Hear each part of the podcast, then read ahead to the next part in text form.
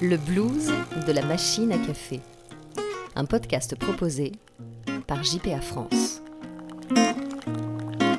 Bonjour, je suis Edwige Coupez. Ce podcast est dédié à tous ceux qui regrettent la machine à café du bureau, à tous ceux qui ont vu leurs habitudes de travail bouleversées, à tous ceux qui en ont marre du télétravail, à tous ceux qui se demandent à quoi vont ressembler les entreprises post-Covid. Pour le savoir, je vous propose de questionner notre rapport aux objets iconiques du bureau. Épisode 12 La fierté de la carte de visite.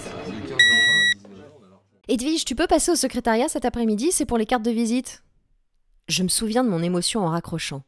C'était le début de ma carrière de journaliste. Et j'allais avoir des cartes de visite. Je n'y avais jamais pensé. Quand je les ai reçues quelques semaines plus tard, et surtout quand j'ai distribué la première à la suite d'un reportage, j'ai été fière d'associer mon nom à ce média. Il devenait une partie de mon identité, de mon identité professionnelle en tout cas.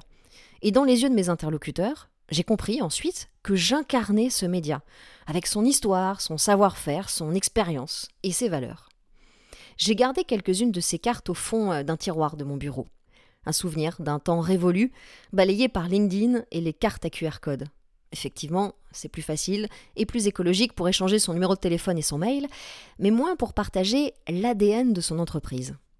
Et pourtant, il n'a jamais été autant question du rôle de l'entreprise dans la société. C'est ce que constate Louise Dias, la directrice de la communication d'Otis France. Selon elle, la crise sanitaire n'a fait que confirmer cette tendance, en rendant la question du sens du travail essentiel aux yeux des jeunes générations et des candidats au recrutement.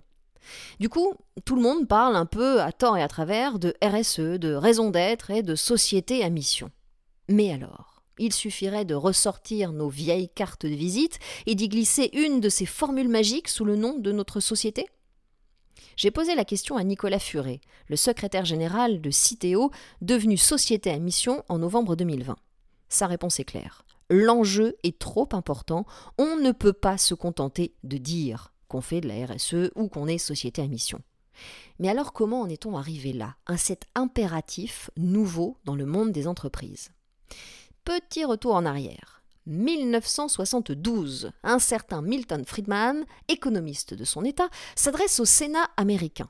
Le ton est péremptoire, selon lui, la seule responsabilité des entreprises est de maximiser les rendements pour les actionnaires.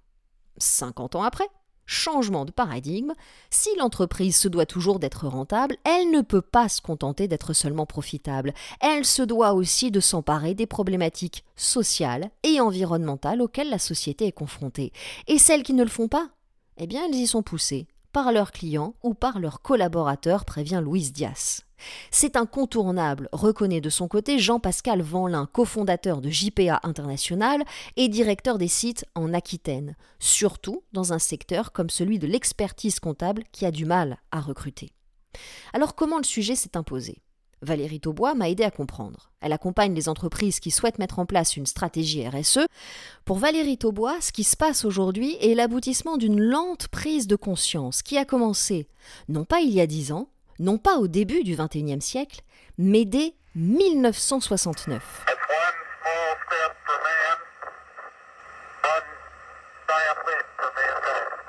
L'année où l'homme a posé le pied sur la Lune et pris la première photo de la Terre vue de l'espace. Depuis, nous savons qu'il n'y en a qu'une. Pas de plan B, mais une terre à protéger. Début des années 70, donc, pendant que Milton Friedman parle au Sénat américain, les associations de protection de la planète émergent, et avec elles la notion de développement durable. Le premier sommet de la Terre en 92 à Rio pose un jalon, et dix ans après, Jacques Chirac marque les esprits avec son fameux Notre maison brûle. L'ONU ouvre le XXIe siècle avec son Global Compact, les premières entreprises volontaires s'engagent à limiter leurs impacts. En 2010, la norme ISO 26000 donne un cadre à la réflexion autour de sept grandes questions. Sept ans après, l'ONU à nouveau publie ses 17 ODD ou Objectifs de développement durable pour 2030. Et en 2019, la France vote la loi Pacte la prise en considération des enjeux sociaux et environnementaux est désormais consacrée dans la loi. C'est l'article 1833 du Code civil. La RSE est donc désormais le socle incontournable pour toutes les entreprises, plus le choix. Et Valérie Taubois le constate, il n'y a plus un appel d'offres sans une partie RSE. Et il ne s'agit pas simplement de dire que vous faites de la RSE, mais depuis quand, avec quels résultats et selon quels indicateurs. Quant aux entreprises cotées en bourse, la loi Grenelle 2 leur impose de publier dans leur rapport annuel les informations relatives aux conséquences sociales et environnementales de leurs activités, rapports qui sont désormais épluchés par les actionnaires et par les investisseurs au même titre que les performances financières et les perspectives de profit. Pourquoi? Parce que les consommateurs veillent au grain. 30% seulement des Français font confiance aux entreprises, une défiance qui les pousse à agir et tout le monde semble y gagner. Des études montrent que les entreprises impliquées dans une démarche RSE se sont montrées plus résilientes et ont mieux résisté à la pandémie de Covid. Voilà pour la RSE. Mais quid de la raison d'être et de la société à mission? Eh bien, face à l'aggravation des enjeux climatiques et sociétaux, l'État français a voulu aller plus loin. La loi Pacte ne se contente pas d'inscrire la RSE dans le Code civil.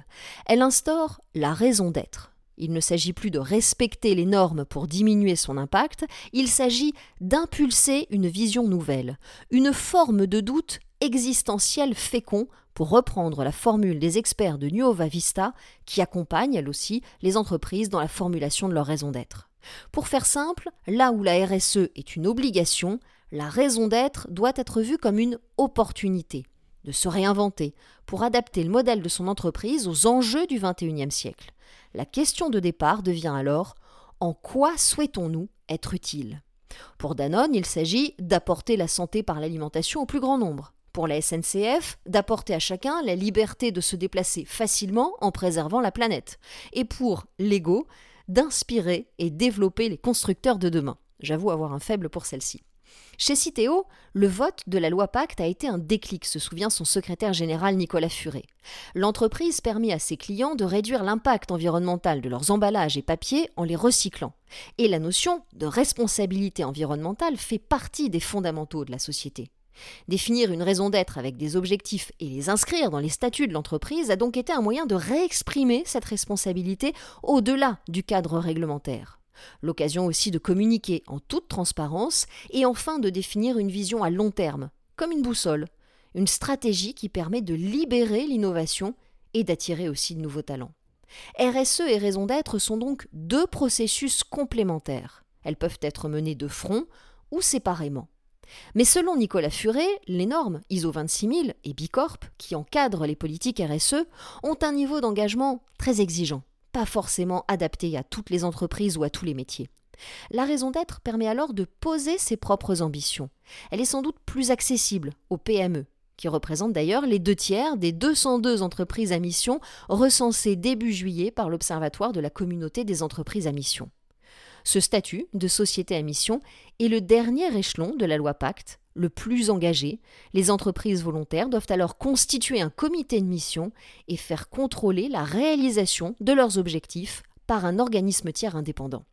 Nous l'avons vu dans les épisodes précédents, cette démarche prend du temps et nécessite l'adhésion de tous les collaborateurs.